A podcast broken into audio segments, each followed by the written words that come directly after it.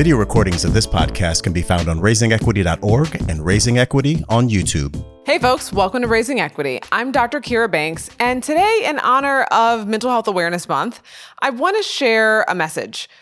The message is that good therapy is good therapy.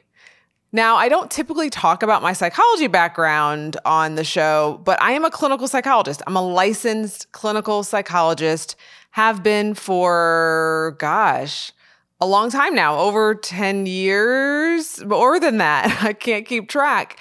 And so I don't currently have a private practice, um, but I do supervise doctoral students who are preparing to be clinical psychologists in the world.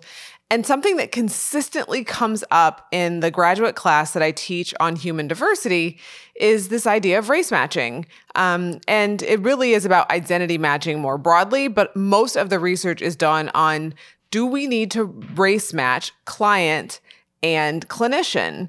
And I'm hearing more and more conversations about this in the mainstream world as people are saying they're looking for therapists. People are being more open about therapy.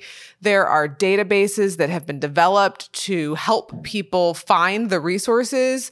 Uh, Black and Indigenous people of color are looking for clinicians and therapists who match them in terms of their race. Folks who identify as LGBTQ want someone who identifies similarly as a therapist. And I get that desire as a Black woman. I completely get that desire. But I also just want to I don't know if it's calm fears or concerns. Um, I don't want to minimize the desire, but I also just want to remind us that good therapy is good therapy. And what we know is that it's important for a clinician to be culturally responsive, culturally competent, to have some background in understanding not only themselves as clinicians that have identities that shape how they come to therapy, how they think about therapy, how they see their clients, but also to understand the broad way array of clients that they might come in contact with in their practice. And so I just want to offer what the research suggests to us. And the reality is it's mixed. And it's not a slam dunk that if someone is the same race, same gender as you, as uh, as you are, that uh, if your clinician is the same match, right, that that therapy will be better, that it'll have better outcomes. What we know is that it's important for a therapist to be able to develop a positive therapeutic alliance, a strong therapeutic alliance. And so basically, what that means is that you feel safe, you feel like it's a place that is open and compassionate, that you can share yourself and share your experiences. And that therapeutic alliance is is really one of the key factors that matters in terms of how productive therapy is because really therapy is about you. It's about you. And so you want a clinician that doesn't make it about them. So the point i want to push is that it doesn't matter, quote unquote. Matching isn't what matters, but what matters is can someone be culturally relevant? Can they be culturally responsive? And that really is for you to decide. And so I want you to be willing to ask your therapist what is their perspective on they might call it cultural humility having cultural competencies and if they talk about competencies how do they keep those competencies up right you don't just become competent and it's done, how do they engage in continuing education to continue to learn about themselves and other identities? Uh, they might call it culturally responsive therapy you want to just ask them what are their what's their background what's their training and how do they keep that training fresh in that a- arena and if you don't feel comfortable questioning your clinician about credentials um, that's okay. You could just have a conversation with them and ask them how being a clinician, how their different identities have shaped how they come to the work or how um, they have experienced seeing clients from different backgrounds than them and how has that been? Like you could just ask general questions like that.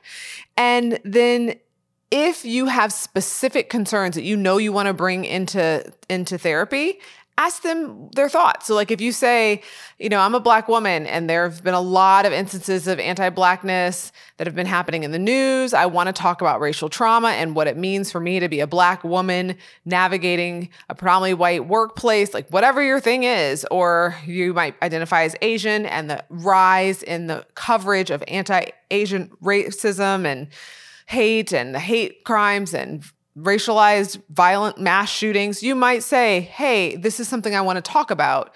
Because if you do, and then they have a response that makes you feel like, Oh, I don't know, maybe they looked the other way too long for me when I when I asked them that question, or just didn't feel like they were open. Maybe they got closed. So I want you to to engage the conversation because I want you to feel what it feels like to talk to this person. So what I want you to look for are the red flags would be defensiveness. So if you ask a question about any of these topics or just in general about like what they think about the t- and their training and cultural competency and they immediately get defensive and try to you, you have a feeling that they're trying to like defend and they immediately get uh, kind of um combative rather than open, that is a red flag. I want you to to listen to your body and listen to yourself, um, your kind of gut when you feel that, because that means if you bring something up in therapy, there is a chance that they might have that same sort of reaction. And it might be completely about them, but I don't want that to impede your therapy, right? Because a good therapist would focus on you and would have done the work to be able to process some of their own stuff so they don't bring that into the work. They let it be about you and whatever you're bringing. The other thing I want you to look out for is if when you ask about race or gender identity or whatever social identity you want to bring into the space or you are concerned about matching on and maybe they don't match, right? I want you to be mindful if their response is something like, "Oh, I don't I, don't, I just see people as individuals. I don't see color or I don't see sexual orientation." They say something that is really dismissive to the social identity that you're you're presenting with. I want you to trust your gut and to politely find another therapist. Try again. It's not always a match on the first time. And I'm saying that because, again, if you are coming into therapy and there is a part of your identity that is salient to who you are, it's central to how you see yourself, it's important to you, your therapist should be able to see that, acknowledge that, and hear that, and match your exploration and your curiosity, not dismiss it right? And so sometimes it's not just what people say, but it's how they say it. It's their tone, it's their body language. Trust your gut because good therapy can happen regardless of matching, but it's important that you also have someone you can feel open with and feel connected to. The last thing I'll say is sometimes people say, okay, okay, Dr. Banks, I hear you. Race matching, the research says that it's mixed and it's not a slam dunk, that I don't have to find a therapist who is a queer black woman who has a background in the South and like everything that this person is looking for, right? But I want to remind you that even within your group, whatever that group is sexual orientation, gender identity, race, religion you know that people aren't monolithic in that group, right? And you actually would probably be upset if someone assumed that just because someone was in X group, right, that they were like a certain way or that they thought a certain way or understood something. And so I want to push you to really ask yourself why it is that you want someone from that different, from that specific group because sometimes it's that we're hoping that there's something that we won't have to explain. Maybe there's something about that identity group that we think if someone else is from that group, they'll get it.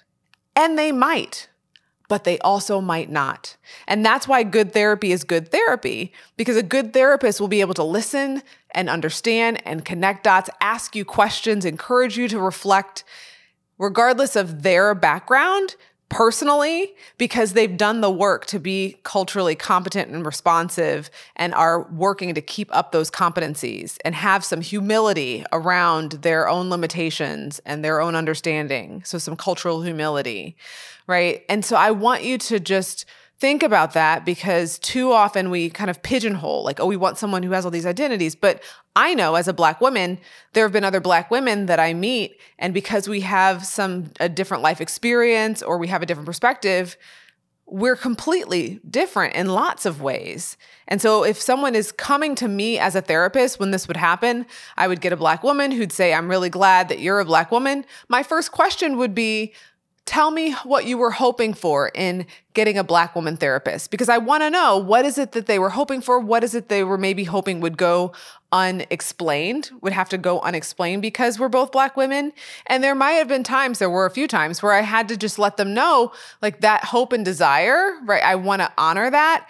And I don't ever want to assume that our lived experiences were the same, that I actually might miss a way to support you, to learn about you, if we assume that because we're matched in this way, that it's all going to be understood, right? Because part of therapy, part of good therapy, is our, understanding ourselves more deeply. And so some of the shortcuts that we might think we can take because there's a match might actually create misses for us. So, with that, I want to just encourage you to seek support, seek therapy if that's something you are open to. One of the things that I often tell my students is that, you know, therapy is a great thing at moments of big decision making in a, in a life or transition. Uh, because it can be an opportunity to reflect. It can be a form of self care. And so I want you to be willing to, to take the time, if you can, to use the resources, if you have that coverage in your health care, um, to, to seek it out, even if it's EAP service, so the employee assistance program that might just be brief. I want you to seek that out and to not think that it can't happen well just because there isn't a match. If you have someone that you feel somewhat safe with and that you can be open with, that you feel a sense of compassion from them, that can be the seeds for good therapy. And then you being willing to show up for yourself week after week after week, that creates the good therapy. So don't think just because you can't find the match that you can't get the help that you need. I hope that helped you understand a little bit more about race matching, identity matching, people often talk about, you know, matching client clinician and it being so important. But I also want to acknowledge that it's not a necessary ingredient for good therapy. So, follow me on my socials. I'm Dr. Kira Banks on Instagram and Facebook, Kira Banks on Twitter. Thanks for joining me on Raising Equity.